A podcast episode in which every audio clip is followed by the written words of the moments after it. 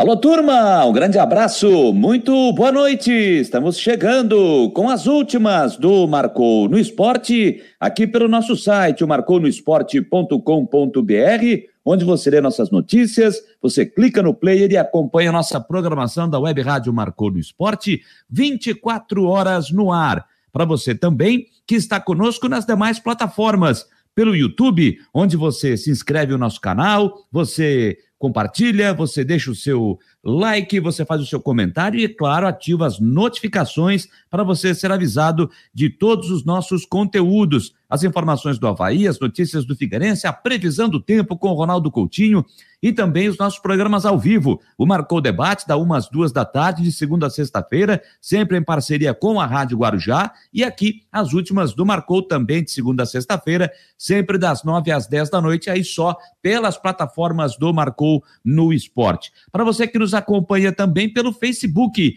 que você nos segue e também compartilha o nosso conteúdo, da mesma forma pelo Instagram e também no Twitter. E claro, nos acompanha pelo nosso app no sistema Android, baixando lá na sua loja na Play Store de forma gratu gratuita. Você vai lá, digita Marcou no Esporte, já vai achar o nosso app, vai baixar e vai ter o Marcou no Esporte na palma da sua mão. Ou seja, Onde você for, tem Marcou no Esporte. Nesta noite de quinta-feira, hoje é dia 18 de novembro, estamos com uma temperatura agradável, 20 graus aqui na capital catarinense. Agora, pelo menos, parou de chover. Foi uma quinta-feira de muita chuva aqui em Florianópolis, mas agora, pelo menos, não chove nesta quinta-feira, onde o programa chega na sua edição de número 45. E um programa com muitas informações, tem muitas novidades envolvendo o Havaí, envolvendo o Figueirense. Daqui a pouco a gente vai tratar desses assuntos aqui situação do Jadson no Havaí, que o Christian de Luiz Santos trouxe a informação hoje no início da tarde. O Havaí se pronunciou agora há pouco sobre o caso envolvendo o jogador. Mudanças no Figueirense, sai Jorginho, sai Messina, tem Abel Ribeiro confirmado, mas tudo isso será assunto para daqui a pouco aqui nas últimas do Marcou no Esporte. Like 01 da noite. Mário Malagoli já chegou por aqui. O Denver também já está por aqui conosco, como o Rogério Silva Guimarães e também o Luciano Melo, parceiros da noite, que vão interagir, como sempre fazem, todas as noites, dando essa disponibilizando esse tempinho para estar conosco, conversando, interagindo e acompanhando as nossas informações. Muito bem, gente, 9 horas 3 minutos no horário oficial de Brasília. E eu já quero de imediato começar a trazer as informações, trazer as nossas, as nossas notícias, o bate-papo, porque hoje já temos aqui é, na sala de espera eu estava vendo ele aqui agora. Será que deu algum problema? Será que saiu? É, vamos aguardar um, uns minutinhos aqui, porque já estava aqui na sala o presidente do Esporte Clube Próspera, time do sul do estado de Santa Catarina. É, o Próspera, que é um time tradicionalíssimo do futebol de Santa Catarina, é um time que já tem 75 anos de história, gente. É, já tem 75 anos de história. É um time de Criciúma e que, mais uma vez, vai disputar a primeira divisão do futebol de Santa Catarina. Mas como será que está a preparação do Próspera para 2022, que firmou parceria recentemente? E é por isso que a gente tem o prazer de receber aqui nas últimas do Marcou no Esporte, o presidente do clube, Israel Rocha Alves. Já vou botar ele aqui na tela. Alô, presidente, um grande abraço. Muito, vamos ver aqui. É, muito boa noite, presidente. Israel, é um prazer recebê-lo aqui nas últimas do Marcou, pelas plataformas do Marcou no Esporte, presidente. Boa noite.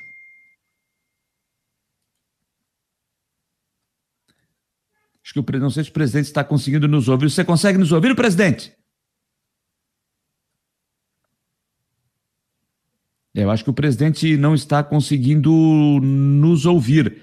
Vou tentar refazer aqui o contato com o presidente é, do Figueirense, do Figueirense não, da Figueirense vamos tratar daqui a pouco. Presidente do Esporte Clube Próspera, né, o presidente Israel Rocha Alves. Vamos ver se ele nos ouve agora. Deixa eu. Acho que ele está com um pequeno probleminha de, de internet aqui. Eu vou tentar enviar novamente o convite a ele, né? Vamos enviar novamente o convite ao presidente, porque tivemos esse mesmo problema ontem, né? Quando a gente foi conversar com o presidente do Caravaggio. Vamos ver se a gente consegue refazer esse contato com o presidente do Esporte Clube Próspera. Cadê aqui? Cadê o presidente? Mandando novamente o convite a ele, né? mandando aqui novamente pelo WhatsApp. Botar aqui para ele. Vamos ver novo. No ao vivo aqui, né, gente? Novo convite. Vamos ver se ele vai aceitar lá para que a gente possa conversar com o presidente do Esporte Clube Próximo. Ele está entrando aqui novamente, já estou vendo ele aqui. Vamos ver se a gente vai conseguir ouvir agora. Vamos ver. Vamos ver se o presidente nos ouve agora, presidente.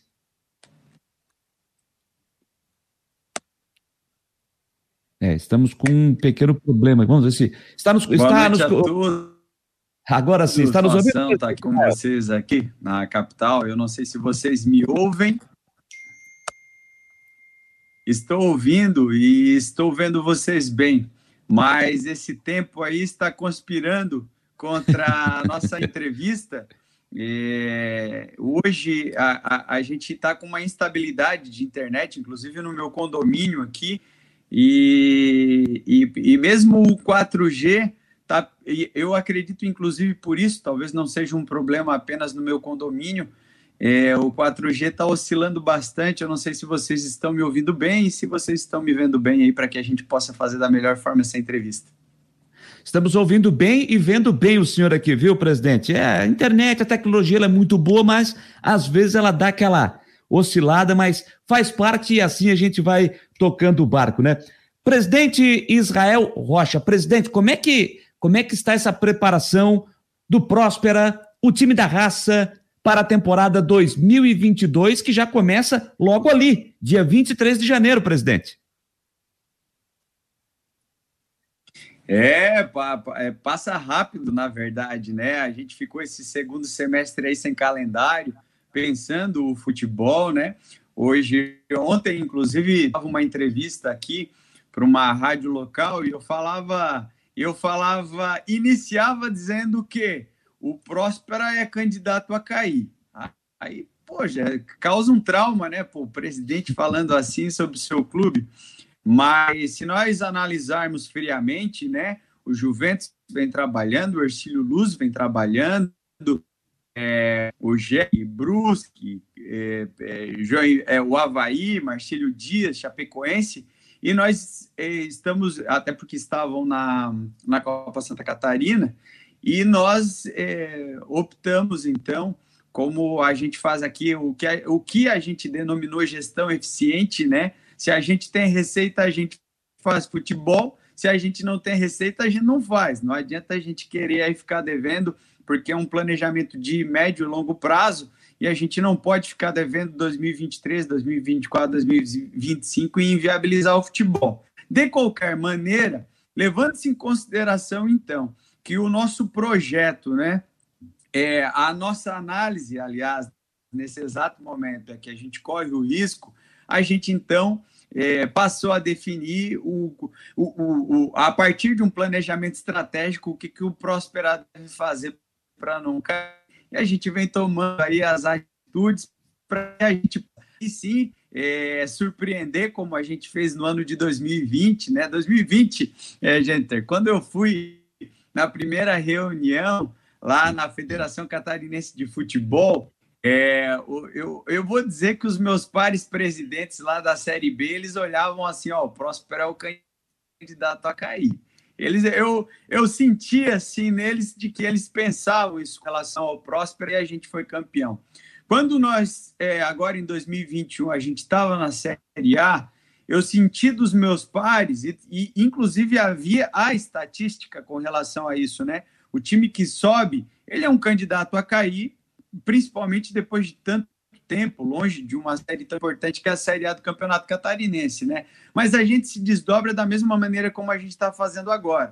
A gente parte com os pés no chão da realidade que a gente tem e aí a gente vem montando um planejamento para surpreender e a gente consolidar o trabalho que a gente vem desenvolvendo aqui no Próspera, desde comissão técnica até a contratação pontual de atletas de acordo com o nosso planejamento estratégico e mais isso que surta o efeito né, competitivo, que ele é importante não só de permanência, mas também de ter um calendário como a gente vai ter em 2022, pensando em 2023. Presidente, foi por causa dessa questão financeira que vocês resolveram não disputar a Copa Santa Catarina? Foi, foi, foi. É, o que, que acontece? A gente, é, é, a, a, a, gente sabe que a pandemia ela afetou diversos clubes, né? No, no o, o, Brasil, aliás, é, ele tem problema de saúde financeira nos seus diversos clubes de futebol que são pré-pandêmicos. A gente não pode culpar a pandemia. Ah, a pandemia é, dificultou. Se eu levar em consideração o Próspero, o Próspero é devedor de algumas dívidas aqui desde 2007, que a gente está buscando sanear desde 2020, quando nós chegamos aqui, né? De quando, pelo menos, de quando eu estou presidente do Próspero, é, não que os que me antecederam desde 2016 não buscou, mas é que a gente sabe da realidade de fazer o futebol e, e partir não é nem do zero, né? Partir de um negativo. Então a gente não pode culpar a pandemia, mas a pandemia ela agrava um, um processo e e, como o produto Copa Santa Catarina, ainda que ele tenha para o campeão um, um, um, acesso à Copa do Brasil, dinheiro legal, não pode fazer disso um jogo. Né? Ah, vamos arriscar. Não, tu tem que ter um objetivo na ação, seja competitividade aos atletas, seja. E aí, levando em consideração, é, a gente levou em consideração algumas questões é, de receitas e despesas que nós teríamos no campeonato, a gente decidiu não participar, porque não conseguiríamos cobrir. E aí não me importa a diferença. A gente precisa trabalhar aí com uma com uma razão, né, Jennifer? E a gente preferiu notar. E nós tínhamos um outro. E aí a gente, eu acrescento aqui uma outra situação, que é com relação à adequação do Mário Balsini à, à Série A do Campeonato Catarinense, né?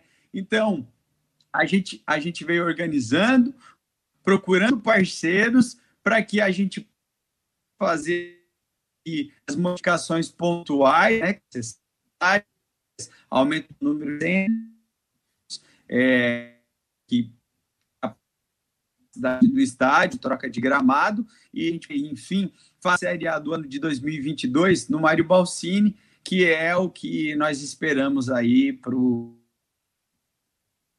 Pro... Então, sem dúvida nenhuma, foi um Presidente, é, como é que a gente. Essa, tá, a, a sua internet está oscilando um pouquinho, mas a gente vai tentar seguir aqui essa conversa, presidente. É, o, é, o Próspero acabou de anunciar, né, fechou uma parceria com o André Santos, a empresa do André Santos. Como é que surgiu esse contato? Como é que começou as, como é que começaram as conversas para essa parceria ser confirmada?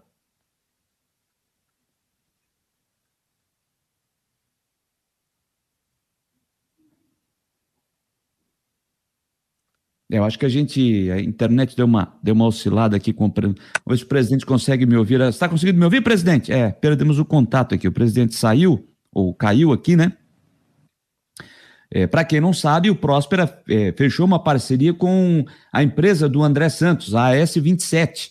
Né? O André Santos, que no, no, no Catarinense desse ano, né? no Catarinense desse ano, é, o, o André Santos fez uma parceria com o Metropolitano é, fez uma parceria com o Metropolitano. A parceria, é, o Metropolitano acabou sendo rebaixado para a Série B do Campeonato Catarinense, juntamente com o Criciúma, e a parceria do André Santos não continuou lá na cidade de Blumenau. E então, é, uma das minhas curiosidades é saber né, como é que se chegou essa conversa, como é que foi esse papo entre Esporte Clube Próspera e também André Santos, se tem algo de diferente, se o Próspera é, fez alguma, é, algumas exigências de coisas que foram feitas, por exemplo, lá em Blumenau, que não se repitam lá em Criciúma para a temporada de 2022.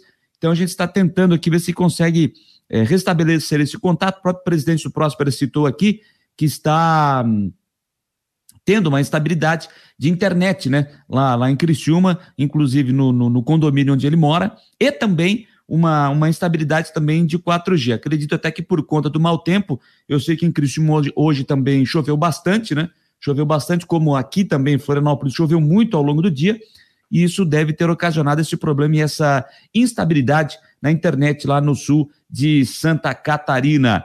É, O Mário Malagora está dizendo o seguinte aqui, né? Hoje o programa é cheio de novidades e nos dois times. Sim, sim, já já a gente vai tratar desses assuntos aqui, é, porque os assuntos foram surgindo principalmente depois que eu já havia marcado a entrevista com o presidente do Próspera, inclusive com o horário. Era o horário que ele poderia nos atender, né? Às nove horas da noite. Ele tinha mais, tem mais alguns compromissos na sequência e por isso ele até é, nos atende agora às nove horas da noite para poder é, é, conversar conosco aqui na, nas últimas do Marcou. Estou aguardando aqui para ver se ele é, consegue.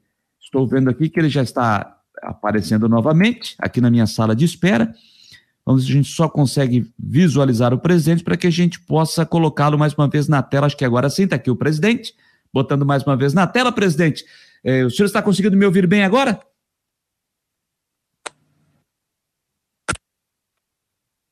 E, estou imagino que provavelmente seja a minha internet aqui.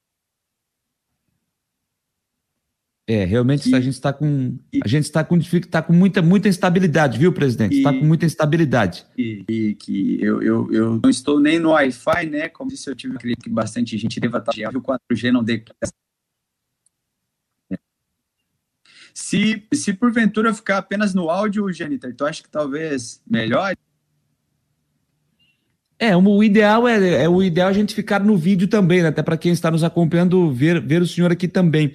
Gente vai, vamos ver se a gente consegue seguir aqui com essa entrevista. Se não der, depois a gente marca um outro momento. É, já perdi aqui o. Vamos ver se o presidente está de volta.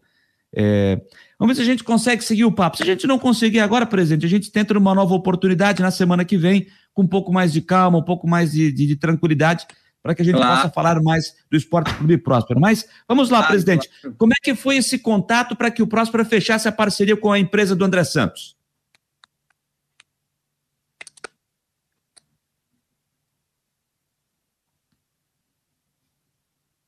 É, gente, infelizmente, infelizmente está, está, estamos impossibilitados aqui. O presidente do Próspera, é, já, nos, já, como ele mesmo já disse aqui, nesse problema de instabilidade na internet lá na cidade de Criciúma, a gente vai ficar é, não vamos insistir aqui, senão vai ficar muito ruim também. A gente vai marcar um outro momento, é, esse papo com o presidente do Esporte Clube Próspera, o Israel Rocha Alves, para que a gente possa falar um pouco mais do time da raça, o time do Próspera, que é de Criciúma, e que, curiosamente, né, em 2022, o Próspera vai disputar a primeira divisão do Campeonato Catarinense, enquanto o Criciúma, é, enquanto o Criciúma fica é, vai ter que disputar a Série B do Campeonato Catarinense em 2022. Por ser de Criciúma, né? Isso é pouco. É, é, ninguém imaginava que um dia isso fosse acontecer, né? O, o Próspera disputar uma primeira divisão e o Criciúma disputar uma segunda divisão. Mas a gente vai marcar aí para a semana que vem uma, uma nova data, né? E até está me respondendo aqui, oscilando muito. Vou responder o presidente aqui, né? Então, então vou agradecer o presidente e depois a gente vai marcar uma, uma nova data para a semana que vem, ver se a gente consegue é, é, fazer esse papo com o presidente do Esporte Clube Próspera. Tá certo, turma? O Rafael Manfro está chegando por aqui, dando boa noite também. Né? Boa noite, Rafael. Seja bem-vindo também aqui conosco. Então vamos lá, dando sequência às últimas do Marcou. E vamos começar olhando o meu roteiro aqui. Cadê o meu roteiro para eu não me perder? Uh, tá aqui. Vamos começar então, ou dando sequência às informações, vamos trazer as informações do Havaí, porque olha, também notícias, informações importantes. O Havaí que já está em Recife, é, vai fazer o seu penúltimo treino, penúltimo e último treino, né? Amanhã e sábado para encarar o Náutico no domingo às sete horas da noite. E tem informação que o Christian trouxe hoje no começo da tarde, dentro do Marcou Debate, sobre o jogador Jadson. Vamos trazer aqui as informações do Havaí com o Christian Delois Santos. Diga lá, meu querido Christian. Fala, meus queridos amiguinhos. Chegando com as informações do Havaí nesta quinta-feira, bastante movimentado, dia do embarque. O Leão treinou às 10 horas da manhã e já embarcou logo depois. É, e nesse embarque, ausência do jogador, o Jadson, né, um atleta que foi contratado, chegou com uma grande esperança para o torcedor. Ele tinha os salários né, sendo pagos pelo Atlético Paranaense e o atleta estava relacionado para embarque, não apareceu para o embarque e aí, né, ficou aquela dúvida: o que, que, teria acontecido com o Jadson? Fomos em busca da informação E o atleta pediu boné, falou: olha, não quero mais, né, já deu. Né, informação que eu fui apurar, né, buscar mais detalhes. É, o Jadson estaria descontente porque o treinador, técnico Claudinei Oliveira, teria dado a opção de iniciar o jogo com um atleta que não estaria 100%. O atleta estaria, inclusive, com uma lesão ou com risco de lesão. E aí o Jadson se sentiu né, desprestigiado, né, achou que, olha, pô, estão preferindo um jogador que não está 100% do que eu que estou 100%. Então, né, tô achando que não estou mais contribuindo, não vou contribuir com o grupo, então melhor largar o barco. E foi isso que aconteceu. Né? Se vai fazer falta ou não, isso é por conta do torcedor. Outro detalhe, o Havaí ainda né, não confirmou essa informação. Estamos aguardando uma nota oficial do Havaí, deve sair a qualquer momento, amanhã. Talvez esperar passar o foco aí do jogo para o Havaí se manifestar. Talvez esse manifesto só durante a entrevista do Claudinei Oliveira. Enfim, vamos aguardar. Então, era isso. Acho que a principal informação aos bichinhos lá. Outro dia a menina lá no Twitter falou: Olha, não consigo ver esse noticiário, esse, esse vídeo, sem ficar olhando para os bichinhos. Então tá aí, os bichinhos estão aí fazem parte aí desse meu mosaico, desse meu painel, para encerrar as informações do Havaí, né? Informações sempre de primeira para a Rádio Guarujá, Marcou no Esporte, Rádio Jovem Pan News, 103,3 FM, repórter Cristian de Los Santos. Um abraço, gente. Obrigado, Christian, trazendo aí as informações do Havaí nessa situação, principalmente né, envolvendo a questão do Meia Jadson. E olha, o Havaí eh, se pronunciou há pouco, tá? Através da sua assessoria de imprensa, para ser mais precisamente às 8h47 da noite, postando aqui no grupo dos setoristas. Eh, nós vamos trazer aqui o posicionamento do Havaí sobre essa questão do Jadson. A informação que a gente recebe da assessoria de imprensa é a seguinte: no treinamento da manhã de hoje, o atleta Jadson procurou o executivo Felipe Ximenes e o gerente de futebol Marquinhos, alegando que, devido a problemas pessoais, não poderia viajar junto com a delegação do Havaí para o jogo contra o Náutico. O clube convocou outro atleta para o seu lugar. E assim encerra a nota o Havaí sobre essa questão do, do Jadson. Tá? Então, foi isso que o Havaí informou, que o Jadson procurou. É... Eu só estou vendo aqui, pessoal, um... uma, outra, uma outra situação aqui. Peraí que eu, eu já vou concluir, tá? Eu já vou concluir. É, então, a informação que o Havaí está passando é que, então, portanto, Jadson procurou o Felipe Ximenes e também o Marquinhos Santos, disse que tinha problemas pessoais e que não poderia viajar para Recife e ficou de fora e não embarcou em um outro jogador, foi colocado no lugar. A informação que o Christian trouxe é que ele está insatisfeito com a situação e não, não, não vai ficar mais no Havaí. Restam duas rodadas apenas. Restam apenas duas rodadas. O jogo agora desse final de semana e no outro. Se ele tem problema pessoal, mas então está aí a informação, a, o posicionamento do Havaí sobre essa questão envolvendo o Jadson. Segundo o Havaí, ele alegou problemas pessoais e por isso não eh, viajou para Recife com a delegação do Havaí, que finaliza as atividades amanhã e também no sábado, visando o jogo contra o Náutico no próximo domingo, às 7 horas da noite, lá em Recife. O Havaí que ainda tenta também né, um efeito suspensivo para poder contar com o Edilson, lateral direito, ele foi julgado ontem e pegou dois jogos de suspensão pela sua expulsão no jogo contra o Remo, lá em Belém do Pará. Já tem um jogo cumprido, tem mais um para cumprir. Agora o Havaí tenta esse efeito suspensivo para poder contar com o jogador. Pelo menos o Havaí tem essa confiança de conseguir este efeito suspensivo. E se o time só fica essa situação aí, pelo menos esse que a gente imagina, né?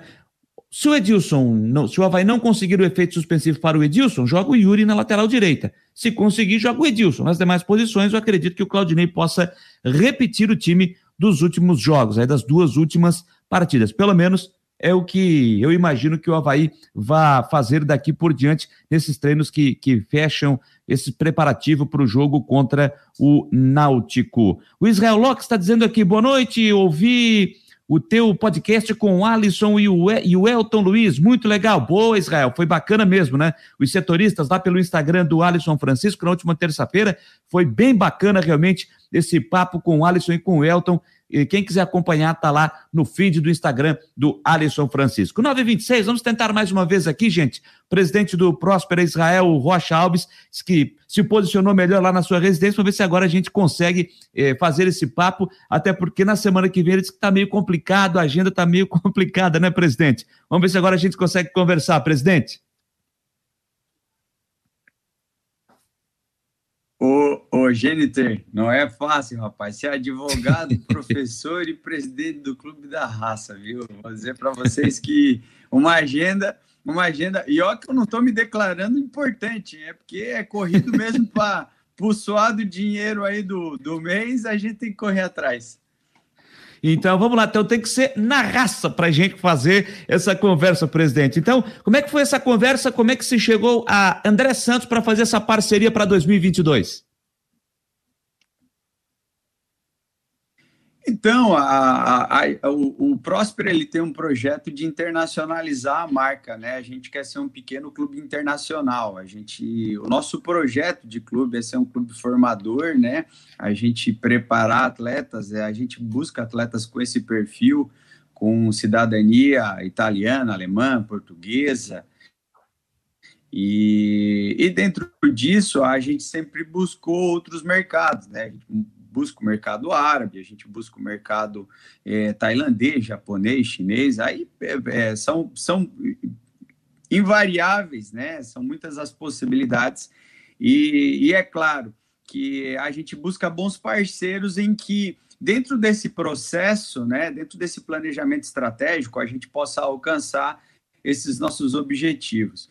O, o André Santos, ele não renovou lá no Metropolitano, né? E a gente veio fazendo algumas conversas assim, né? Porque ele já conhecia o nosso o nosso nosso projeto aqui, é, diga-se de passagem. E aí eu não entro bem sucedido, porque não só por ser campeão, mas pela permanência e o acesso à Série D. E a gente traz ele na condição de parceiro. Muita gente, inclusive, da me questionou que se nós estávamos terceirizando o futebol ou que não tem nada a ver com isso. Para continuar o seu projeto, com as suas comissões, da maneira como a gente pensa que o futebol, o que a gente fez foi trazer o, o André é, para dentro deste processo e, e, e, utilizar o potencial que ele tem, né? Então, esses dias a gente fez contato com é, um pessoal da fizemos com o pessoal da Bélgica. É, a, o, que, o que a gente vai buscar agora é, é ter bons atletas para que a gente possa, possa alcançar o objetivo do Esporte Clube próximo, para que é justamente estar para inclusive para te entender, gente, a gente tem um contrato nesse exato momento de um ano dessa parceria, porque é justamente de se conhecer, né? Então, ela fez parte da escolha aí, é, agora, da nossa comissão técnica, ele vai fazer parte das comissões é, com, é, quando, quando a gente pontualmente estivesse escolhendo alguns atletas, muitos já estavam prósperos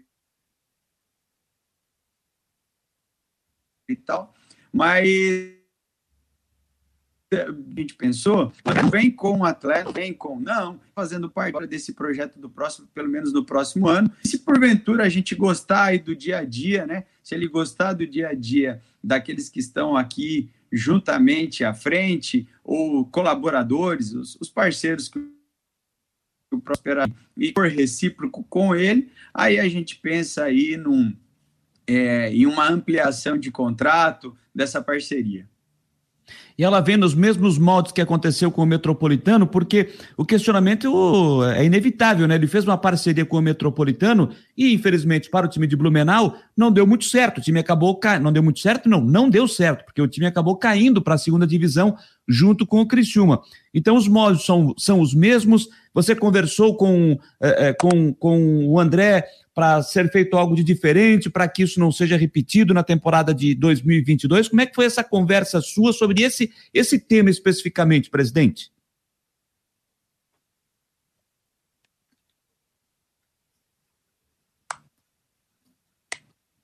O, o sucesso da temporada de 2022 é do Esporte Clube Próspera, tá? O, o sucesso da temporada de 2022 dois que existem dentro do Esporte Clube Próspera. A gente, de maneira nenhuma, vai a figura do André um insucesso na própria sucesso, né? Não é ele quem faz a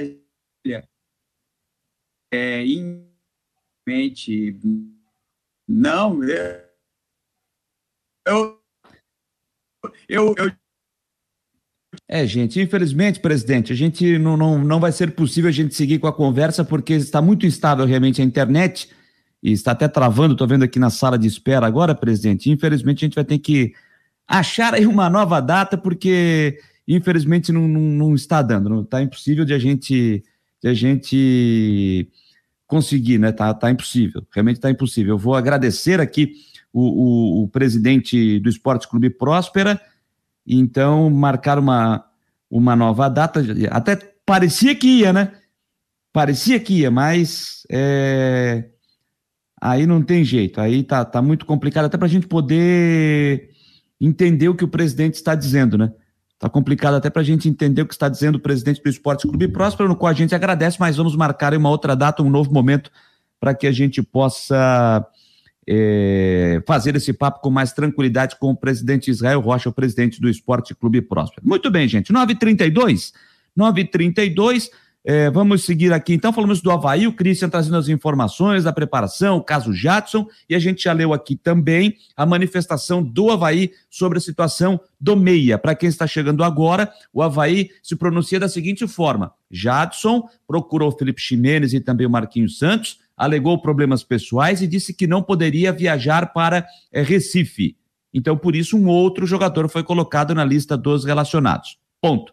Esse, essa é a manifestação do Havaí sobre o caso Jadson. Agora, vamos ver como é que vai ser o desdobramento, porque é, tem mais uma, tem mais duas rodadas, né? O Jadson, caso fique, tem mais uma rodada apenas, mas o Christian trouxe a informação aqui ele estaria insatisfeito e que não permaneceria no clube. O Michel Rodrigo, que está chegando aqui, ele até disse: olha, parece que o pagamento do salário do Jadson está demorando para entrar na conta, hein? Ou será que o presidente que não está pagando? Michel, só para você saber, o salário do Jadson é pago pelo Atlético Paranaense, não pelo Havaí.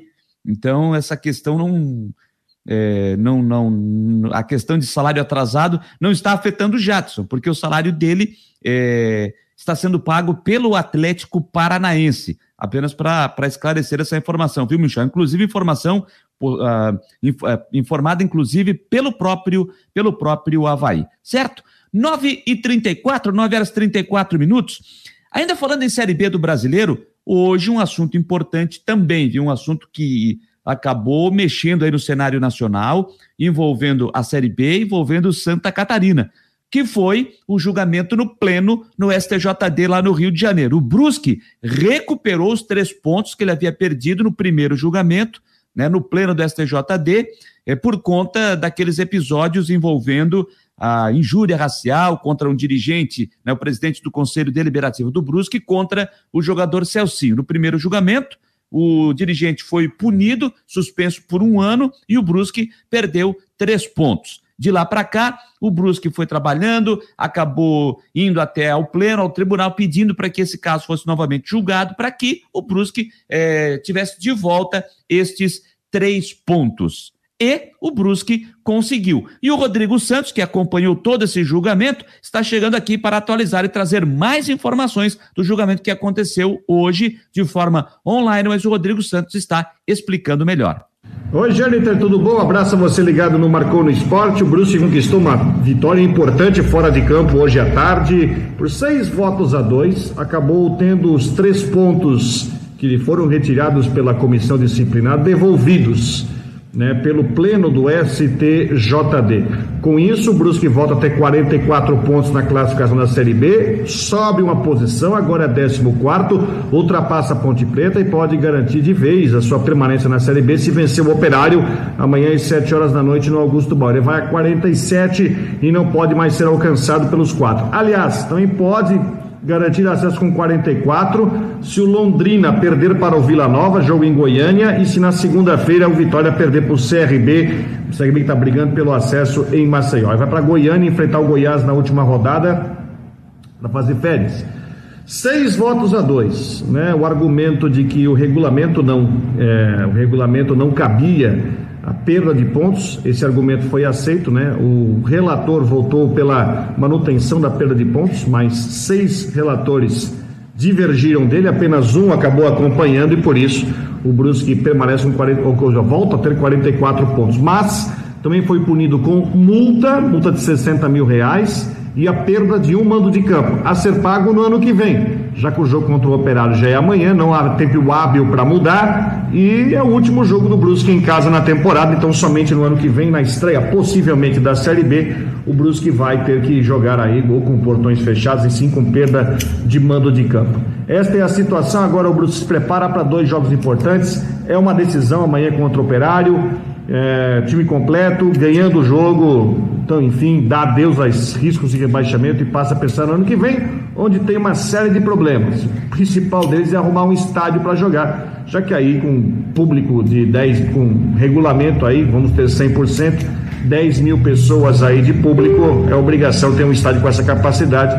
E o estádio mais próximo com essa capacidade é só em Florianópolis ou em Joinville então aí o Brusque vai ter que correr atrás da máquina para conseguir achar um estádio grande para poder mandar seus jogos. Mas essa é uma outra situação, o foco é se manter na Série B e o jogo importante amanhã contra o Operário de Ponta Grossa às 7 horas da noite. Grande abraço a todos, bom programa aí. Valeu, obrigado, Rodrigo Santos, trazendo essas informações do Brusque do julgamento que aconteceu hoje começou no início da tarde, né? É, ao, ao, longo do, do, do Marcou Debate, a gente, inclusive, veio trazendo informações com o Rodrigo acompanhando tudo que estava acontecendo no, no, no julgamento de forma online. É, desse caso no, no, pleno, né? Que o Brusque acabou recuperando esses três pontos. E olha, gente, inclusive, esse assunto, depois da confirmação, né? Seis votos a dois para que o Brusque recuperasse esses três pontos e ainda a perda de mando de campo só para o ano que vem o Brusque chegou a entrar nos principais assuntos do Twitter, foi Trending Topics, o Brusque hoje à tarde. E olha que eu vi é, é, muita, muita gente indignada com o resultado, entendendo que apenas se falou, se deu alguma projeção ao assunto naquele momento, depois se acabou e se deixou de lado e tirou a punição do Brusque pronto, ficou por aquilo mesmo. Foi a opinião de, de muita gente que eu pude a, a, é, é, ler no Twitter. E li também né, que muitos entendem que a punição tem que ser para o dirigente e não para o clube. Eu vou dar a minha opinião aqui, tá? Em cima disso. Eu já falei lá no começo. É ruim para o futebol de Santa Catarina? É ruim. Mas eu falei lá no começo. Eu acho que para tentar, gente, se vai, se vai resolver ou não, se vai resolver ou não, eu não sei. Mas eu acho que, às vezes, para tentar resolver o problema, é preciso ter uma, uma, uma medida mais rigorosa. E qual, é, e qual foi a medida mais rigorosa no primeiro momento? Tirar os pontos do Brusque. Eu acho que é isso. Você pode tentar, tentar educar de uma forma é, ruim, mas eu acho que seria uma forma, de uma forma ruim, tentar educar essas pessoas que vão ao estádio e que ainda acham que é, a cor da pessoa ela vai determinar quem você é. Não, gente. Não, nós somos todos iguais. Nós somos todos iguais. E eu até acho que você tirar os pontos, ah, você devolver esses pontos para o Brusque agora, é, eu acho que você acaba é, não penalizando. Aquilo que se imaginava se tentar uma educação das pessoas que vão ao estádio, tirando os pontos do clube, como foi feito no primeiro julgamento, poderia trazer algum efeito? Agora, com você dando de volta os pontos ao Brusque, você pode simplesmente passar o seguinte recado: ó, você vai lá na arquibancada, você pode fazer o seu xingamento racial. se tira os pontos, daqui a pouco faz um novo julgamento, devolve os pontos e acabou. É isso que pode acontecer. Agora, que se, que, que se tem que ter uma consciência, que as pessoas têm que se, conscientizar, se ah, conscientizar que racismo é crime, elas precisam se conscientizar que racismo é crime. Então, gente, é, eu, eu acho que eu vou na mesma linha de quem entende que devolver os pontos não se está passando um bom recado. Eu penso da mesma forma. E a minha linha é o que eu penso, eu disse isso lá no começo que o Brusque, agora dentro de campo, consiga garantir a sua permanência na Série B do brasileiro. Mas que é, as pessoas tenham a consciência que vá para o estádio, que as pessoas vão para o estádio de uma forma com a cabeça apenas para assistir um futebol, para trocar uma ideia com um amigo, para tomar sua cervejinha, seu espetinho de gato, seu amendoinzinho, a sua pipoca, a sua água, o seu guaraná. Esqueça o resto. Esqueça. Vá para ver uma partida de futebol e conversar com os amigos. É tão bom, né? É tão bom. Esquece o resto. Esquece violência. Esquece racismo. Não só no campo de futebol, em qualquer lugar, tá? Em qualquer lugar da vida. Vamos ter consciência. Vamos ter cabeça para isso. Vamos ter cabeça para isso. Mas o resultado foi esse. E agora o Brusque volta a ter 44 pontos na classificação da Série B do Brasileiro. Falando nisso, gente, em Série B, rodada de número 37, a penúltima, é, é, tem um jogo em andamento, é jogo único desta quinta-feira, abrindo a rodada lá em São Luís do Maranhão. O Sampaio Correia está vencendo o Cruzeiro por 1 a 0 Gol do Maurício, aos sete minutos. O jogo está no finalzinho do primeiro tempo. Os outros jogos da rodada, amanhã às sete da noite, tem Vasco e Remo, Brusque e Operário, jogo fundamental. Se o Brusque vencer amanhã, garante a sua permanência na Série B. O Vila Nova joga amanhã também, só que às nove e meia, contra o Londrina. No sábado, às quatro e meia da tarde, tem uh, Confiança e Ponte Preta, às 18 18 e 30 não, aí no domingo, tá, gente? Aí no domingo, não às 18 e 30 às 19 Náutico e Havaí. No mesmo horário, Brasil de Pelotas e Botafogo, Curitiba e CSA. Na segunda-feira, nós temos Curitiba. Aqui, Curitiba, CRB, né? CRB e, e Vitória e às oito, esse jogo às seis horas e às nove horas, às oito horas da noite, Guarani e Goiás, Guarani e Goiás, os jogos para fechar a rodada de número 37, rodada de número 37 desta Série B do Campeonato Brasileiro. Que tem agora o Botafogo na liderança com 66, em segundo Curitiba 64, terceiro Goiás 61, quarto Guarani 59, em quinto Havaí 58, em sexto CRB 57, em sétimo, CSA 56. Em oitavo, o Náutico 52. Nono, Sampaio Correia 49. Décimo, Vasco 48. Décimo primeiro, Cruzeiro 46. Décimo segundo, Operário 45. Décimo terceiro, Vila Nova 45. O Brusque agora décimo quarto com 44. Décimo quinto, a Ponte Preta 43. Décimo sexto, Remo 41. Na zona do rebaixamento, o Londrina 41 com 40. O Londrina em 17 com 41, em 18 Vitória com 40, em 19 Confiança com 36 e na lanterna já rebaixado matematicamente o Brasil de Pelotas com 23 pontos é a situação da Série B do Campeonato Brasileiro de Futebol. Beleza, turma? É, vamos agora à previsão do tempo, porque ele está chegando, sempre em nome de Imobiliária Steinhaus, no norte da ilha em Jurerê Internacional. Ele, o homem do tempo, Ronaldo Coutinho, está chegando para trazer a previsão do tempo para esta sexta-feira. Diga lá, Ronaldo. Boa noite a todos que nos acompanham no Marcou no Esporte. Aqui está o Coutinho dentro do site, patrocinado pela imobiliária do Jurerê Internacional Steinhaus. Venda, comércio, aluguel, compra, o que for, Steinhaus Imobiliária Jurerê Internacional. Hoje nós tivemos aqui em média de 60, 75 milímetros de chuva na capital. Como estava bastante é, seco na região, ah, os transtornos foram aqueles tradicionais nas rodovias, nas, nas ruas da capital, que já estamos careca de saber que sempre alaga, infelizmente. Aqui passou o sistema que provocou a chuva, ele já está agora se afastando. Tem mais alguma coisinha vindo aqui de oeste, mas vai chegar mais fraco aqui na capital. O céu continua fechadão em toda Santa Catarina. O vento está mais de sul, a máxima ficou em torno de 20 graus, a mínima 17. Amanhã, nublado, alguma chance de chuva, períodos de melhora, pode ficar entre 16 e 18, em torno de 22, 24. Ainda tem condição de alguma chuva e bons períodos sem. É arriscado aquelas atividades de longa duração. No sábado e domingo, mais para tempo bom. Fica até frio Pode ficar entre 12 e 15 graus no amanhecer, 24, 26 no sábado, 26, 28 no domingo, um pouquinho mais quente na segunda. Então, o fim de semana está indicando ser aproveitável. Mais nuvens no sábado, com pouca chance de chuva, e mais sol no domingo e segunda-feira. Mas o fim de semana como um todo deve ser aproveitável na região, com temperaturas baixas de manhã, subindo de tarde e caindo à noite. Um pouco mais quente na segunda e na terça-feira. Terça para quarta, outra frente fria da Climatea, Ronaldo Coutinho para o para o Marcou no Esporte. Ronaldo Coutinho, sempre para a imobiliária Steinhaus em Jurerê Internacional, no norte da ilha. Gente, olha, o Cruzeiro empatou o jogo, tá? O Cruzeiro empatou o jogo, Léo Santos, 40 do primeiro tempo, tá tudo igual lá em São Luís do Maranhão. Um para o Sampaio Correia, um também para o Cruzeiro. O jogo que abre a 37 rodada do, da Série B do Campeonato Brasileiro de Futebol. O Michel Rodrigo, que falou aquela questão do, do Jadson, ele botou aqui, né?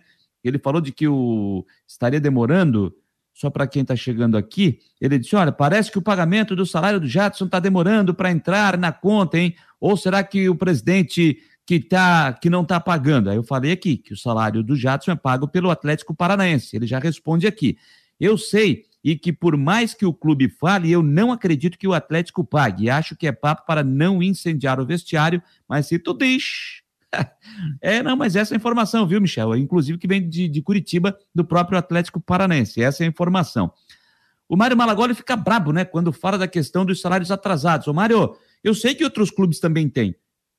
Mas é verdade, a gente não está inventando nada aqui, não, Mário. Os salários estão atrasados, sim. Então, é assunto no Havaí? Sim. Então, a gente não vai deixar de falar. Não vai deixar de falar. Então, é um assunto que, que sempre vem, não é novidade no Havaí, todo mundo sabe disso. Todo mundo sabe disso. E é assunto no Havaí, sim, Mário Malagoli. É, quem mais está por aqui? O Henrique Santos. Onde é que está aqui a mensagem do Henrique? Ah, ele está aqui, ó. Acho ótima a volta do Abel Ribeiro ao Figueirense. Na era Paulo Prisco, o Paraíso foi treinador em 98, 99 e 2000 e dirigente de futebol em 2002 e 2003. Como dirigente, ultimamente, ajudou na construção do projeto do Cuiabá. Verdade, o Henrique Santos lembrando essa questão do Abel Ribeiro. E aí a gente já vai entrar exatamente neste assunto, assunto Figueirense, a gente pega o gancho do que já nos trouxe aqui o Henrique Santos, né? Vamos trazer aqui as informações do Figueirense, que teve uma terça-feira agitada, com muitas informações, obviamente fora das quatro linhas. E o Jean Romero está chegando para falar do Figueirense. Jean.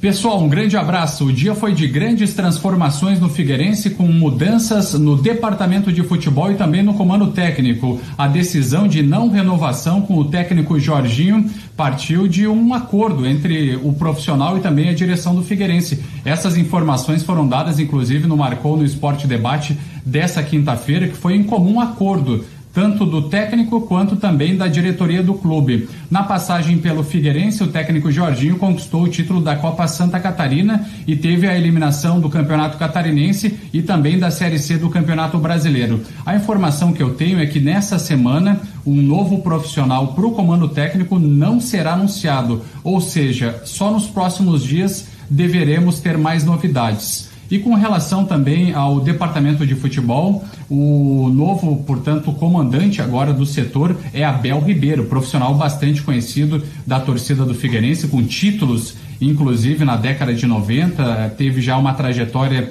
bastante importante no Furacão e chega agora para ter a missão de contratar jogadores para a temporada 2022.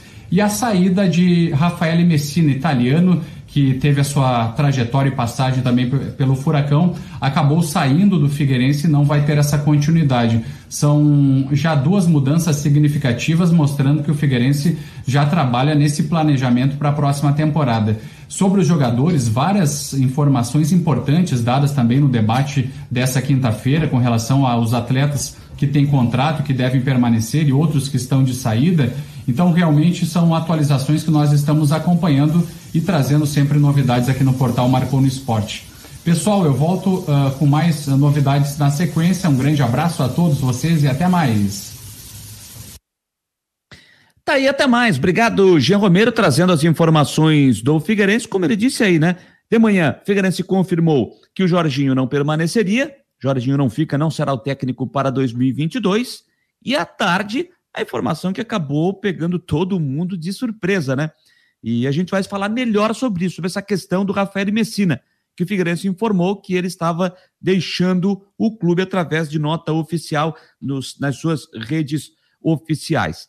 Até para eu só, para a gente poder entender um pouquinho o porquê foi essa surpresa da saída do Rafael Messina, porque o Rafael Messina, coordenador geral de futebol, hoje foi o nosso convidado dentro do Marcou Debate, falando do, da projeção, daquilo que está sendo feito, do planejamento para 2022. E vale ressaltar que ontem também ele concedeu entrevista à Rádio Jovem Pan News falando sobre isso, falando do planejamento do Figueirense para 2022. Por isso causou essa estranheza. Mas ao longo da entrevista de hoje, eu fiz este questionamento ao Rafael Messina.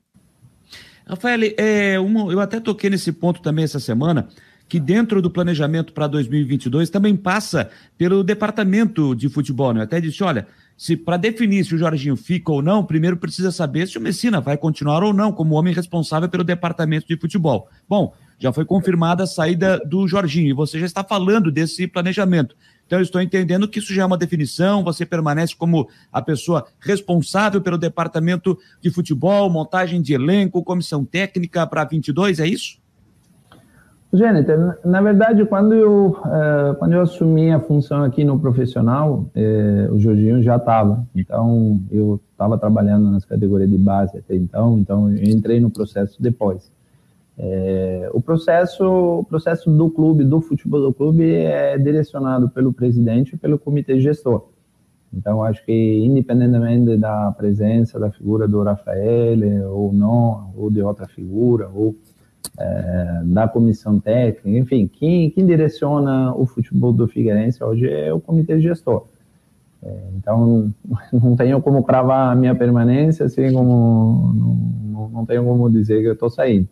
Acho que isso não, não cabe a mim, acho que a gente trabalha diariamente é, fazendo o máximo dentro do interesse do Figueirense, e aí depois, obviamente, quem toma as decisões finais é, é o nosso presidente. Então, é, cabe, cabe perguntar isso para ele. Mas a tua intenção é permanecer, você quer participar dessa desse reformulação do Figueirense para 2022? Não, claro, claro. O Figueirense é, Figueirense é um clube com uma torcida fantástica, é, é, tem um potencial imenso, então acho que hoje qualquer profissional que ocupa o meu cargo, que hoje está aqui no Brasil, gostaria de estar sentado na minha cadeira. Então, a gente tem que valorizar muito isso, com todos os problemas que o clube vem vivendo. É, na, na última segunda-feira, na final, a gente tinha 6.200 torcedores, se não me engano. Isso aí é algo, é algo difícil de encontrar em, em outros clubes. E assim, eu acredito muito também no trabalho dessa diretoria, eh, do grupo, do grupo de pessoas que trabalham no dia a dia, pessoas sérias, honestas. Todas as pessoas querem só exclusivamente o bem do clube, estão trabalhando para a recuperação desse clube. E acho que ainda, ainda o assim, o torcedor vai precisar é, talvez sofrer mais um pouquinho. A gente vai vai tentar conquistar mais rápido possível todos os títulos possíveis, mas ainda ainda estamos nesse processo de transição. Acho que 2021 foi o primeiro ano dessa transição, foi colocado um ponto no que era antes e, e foi foi começada uma nova história. Acho que o ano que vem talvez a gente ainda tenha que sofrer um pouco, mas é, a gente está fazendo todos esses sacrifícios sabendo que ah, no fim desse processo é, irá valer a pena. Então, espero sempre que o torcedor nos apoie e, continue fazendo um. Tá aí a, a, as palavras do Rafael Messina nesse questionamento que a gente fez né, no, no Marcou Debate de hoje. Aí à tarde, já por volta de 20 para as 5 da tarde, o Figueirense confirmou a saída do Rafael Messina. E na nota publicada pelo Figueirense está lá dizendo que foi um pedido do Rafael Messina para novos projetos. Então, é, de repente ele já tinha alguma coisa em vista, ou como é que já estava se desenhando essa situação, né? Então o Rafael optou por pedir a sua saída, a direção aceitou, e o Rafael Messina, portanto, não vai ser mais o coordenador de futebol, coordenador geral de futebol. E o cargo agora será de Abel Ribeiro, que foi confirmado também pelo Figueirense, inclusive postando fotos em seu site, né? Vou até pegar aqui a foto, ó, que o Figueirense fez a matéria e publicou aqui com o presidente Norton Bopré cumprimentando o Abel Ribeiro. Tá aqui, ó, na sala da presidência, no estádio Orlando Scarpelli. Figueirense postou em seu site essa foto também, né? Uma, uma das fotos postadas eh, foi essa aí. Eh, da, pela assessoria de imprensa, presidente Norton Bopré, recebendo, cumprimentando, dando as boas-vindas no retorno do Abel Ribeiro para o estádio Orlando Scarpelli. E a partir de agora, é, trabalhar para trazer um novo técnico. Quero dizer aqui que a gente até tentou, eu tentei aqui, é, trazer o Abel Ribeiro para conversar conosco agora de noite, mas o John Léo, que é o coordenador de, de, de, comunicação e de marketing do clube, já disse que o Abel Ribeiro nessa semana não vai atender ninguém, até porque na próxima semana, na segunda-feira, haverá uma reunião de todo o comitê gestor para discutir o futuro, discutir o planejamento para o ano que vem. E aí, na semana que vem, o Abel Ribeiro, vamos ver como é que vai ficar a agenda, para poder ter a liberação para que ele possa conversar com a imprensa o Abel Ribeiro. Então, nessa semana, pelo menos foi isso que me passou o John Léo agora à noite, ele não vai atender a imprensa porque isso até é um pedido do presidente Norton Bopré. Isso é um pedido do presidente Norton Bopré para que ele não converse com a imprensa é, ainda no, no, restante desta semana. Mas agora o Abel Ribeiro chega com essa responsabilidade de montar elenco, trazer o técnico, montar é, todo essa, esse seu staff para a temporada de 2022. Na conversa com o Messina, ele falou né, que boa parte do elenco do Figueirense é, tem seu contrato terminando agora no dia 30 de novembro. E perguntei ele sobre alguns jogadores que têm contrato até 2022.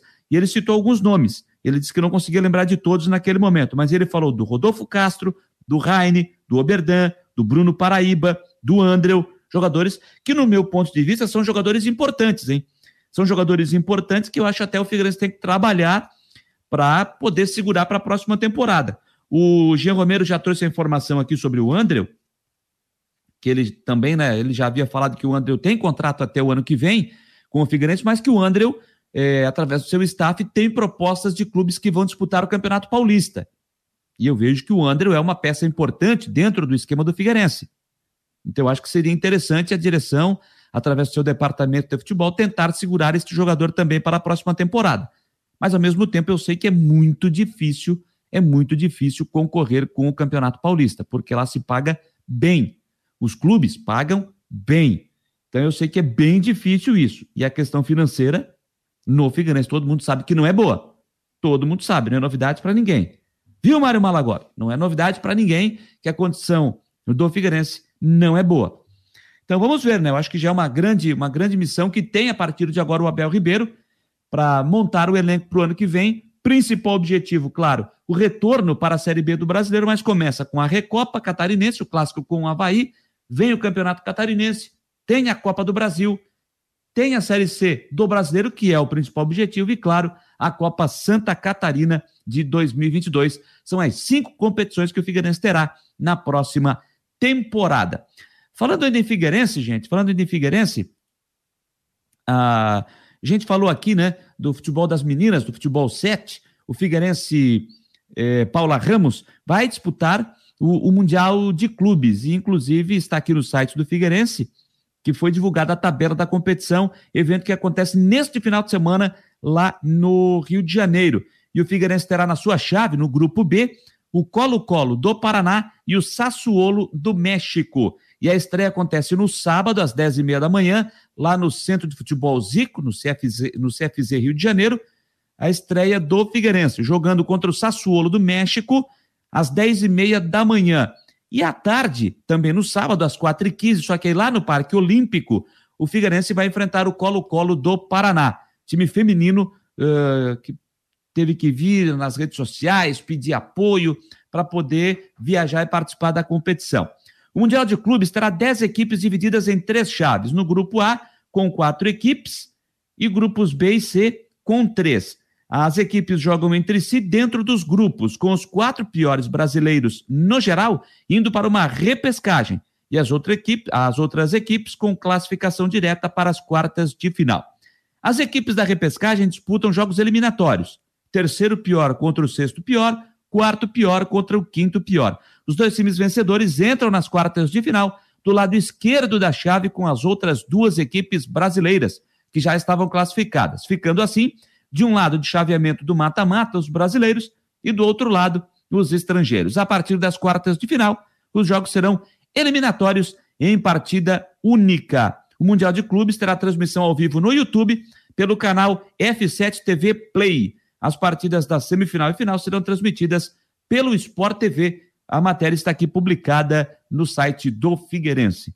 Tabelinha bem complicada, né? Vocês gostam de complicar um pouquinho, poderia ser um pouquinho mais simples essa tabela do Mundial, ainda mais tendo 10 equipes, número par bem mais fácil de fazer, né? Mas enfim, tá aí, boa sorte então as meninas do Figueirense. Eh, Paula Ramos, do Figueirense Prec, nessa disputa do Mundial, elas que estão tentando tetracampeonato. Boa sorte então às meninas do Figueirense que consigam fazer uma boa campanha e trazer de novo o título aqui para Santa Catarina, o título aqui para Florianópolis.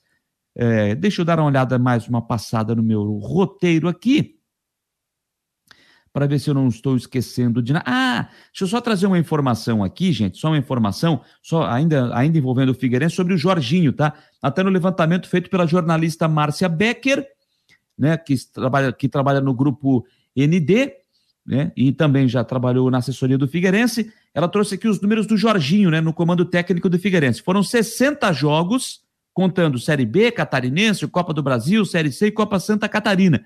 22 vitórias, 17 empates, 21 derrotas, o aproveitamento de 47,11% do Jorginho nessa sua passagem que começou em novembro do ano passado. Ainda na Série B do Brasileiro e terminou agora após a conquista do título da Copa Santa Catarina.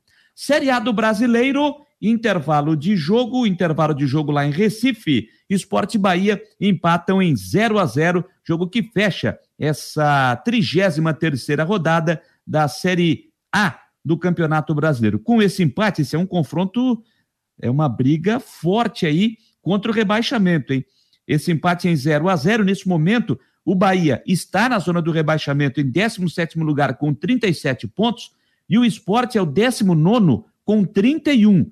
Então aí é uma briga direta contra o rebaixamento, jogo lá na Arena Pernambuco, dentro de instantes. Começou agora, não é dentro de instantes. Começou agora o segundo tempo lá na Arena Pernambuco, zero para o esporte, zero também para o Bahia. Eu não sei o que, que aconteceu, tá, gente? Mas eu já. Uh, antes do jogo deu um corre-corre de torcedores do esporte dentro da Arena Pernambuco. Depois tentar descobrir o que, que aconteceu, mas já teve corre-corre lá na Arena Pernambuco. Infelizmente, né? Infelizmente, a volta da torcida aos estádios, corre, corre na arquibancada. Então, depois a gente tenta descobrir o que, que aconteceu lá na Arena Pernambuco. Gente, uma outra informação, e essa aí, é, essa aí chama bastante atenção também, tá? É, sábado, pela 34 rodada, lá em Chapecó, tem Chapecoense e Grêmio. Chapecoense já está rebaixada, o Grêmio ainda lutando contra o rebaixamento. O Grêmio Repetindo, ele é o 18º, tem 32 pontos, nesse momento está a 7 para sair da zona do rebaixamento. O que, é que está acontecendo? A diretoria da Chapecoense está com o sinal de alerta ligado. Pelo seguinte, todo mundo sabe que por conta daquela confusão que aconteceu lá na Arena do Grêmio, aquelas pessoas que invadiram o gramado, quebraram o VAR, enfim, fizeram aquela lambança toda por conta daquilo, o Grêmio está, até o julgamento acontecer, o Grêmio está tendo que jogar na Arena em Porto Alegre com portões fechados e não tem a liberação para a torcida visitante né, no, no, nos jogos dessa Série A do brasileiro. Então, o que, é que está acontecendo? a, algumas torcidas, torcedores do Grêmio organizadas, eles estão prometendo invadir Chapecó, invadir a Arena Condá no próximo sábado. Inclusive, com excursões já sendo programadas lá em Porto Alegre, está sendo divulgado isso aí abertamente pelas redes sociais, para que o torcedor do Grêmio compre ingresso, inclusive torcedores do Grêmio que já adquiriram ingresso, para assistir o jogo no setor da torcida da Chapecoense. E, inclusive, o que está sendo usado lá é a invasão branca, para que é, essas pessoas entrem no estádio com camisa branca, sem ser a camisa do Grêmio. E com isso, a Polícia Militar de Santa Catarina está tomando as devidas providências, juntamente com a direção da Chapecoense, para evitar que isso aconteça. Gente do céu, olha o que, que pode acontecer. Então, por isso, a Chapecoense, inclusive, hoje à tarde esteve reunida a diretoria da Chapecoense né, esteve é, reunida hoje à tarde para é, é, discutir essa situação. Discutir essa situação para que é, problemas maiores não ocorram, não ocorram no jogo de Chapecó do próximo sábado. Jogo programado para as 7 horas da noite. Tá? Deixa eu até pegar aqui, ó. Deixa eu ver se tem alguma atualização. É, me parece que não, mas deixa eu só ver aqui o que está dizendo, por exemplo, no Globo Esporte. Tá? Matéria do Globo Esporte aqui, ó. A Chapecoense ligou alerta para jogo contra o Grêmio no próximo sábado e não tem relação com parte dentro de campo. Com a mobilização da torcida gremista para acessar a Arena Condá, apesar da proibição imposta pelo STJD, é, a Comissão de Segurança do Clube Verde Branco marcou reunião para hoje para discutir esta situação. O Clube Gaúcho está proibido de jogar com presença da sua torcida, inclusive como visitante, até o julgamento da invasão no campo no duelo contra o Palmeiras no início do mês. Mesmo assim, torcedores gremistas manifestaram o desejo de assistir a partida na Arena Condá, a paisana, sem vestimenta tricolor. Como não haverá espaço destinado à torcida visitante, é iminente o risco de torcedores eh, dos dois times se misturarem nas arquibancadas. E o medo é que isso gere confronto entre as torcidas. Por isso, essa reunião foi agendada e muita discussão aconteceu entre dirigentes da Chapecoense juntamente com integrantes da Polícia Militar, para tentar evitar que isso aconteça. E diz aqui a matéria do Globo Esporte, inclusive, que a informação é, que se tem em Chapecó é de que aproximadamente 40 ônibus com torcedores gremistas estarão se deslocando para Chapecó. Se isso acontecer, gente, eu não sei não, hein? Eu não sei, não. Então, vai ter que ser tomada uma medida muito forte de segurança para que a gente não tenha problemas maiores no jogo lá em Chapecó no próximo sábado às 7 horas da noite. Lembrando, torcedor do Grêmio não pode entrar como visitante até acontecer o julgamento no STJD pelos episódios no jogo contra o Palmeiras. O que será que vai acontecer? Espero que não aconteça nada.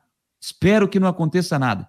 Que o torcedor do Grêmio respeite que não vá, porque está impedido de entrar, que não vá, para que se tenha, é, para que se tenha uma, uma noite tranquila lá na cidade de Chapecó. Que se respeite a decisão, que a decisão seja respeitada.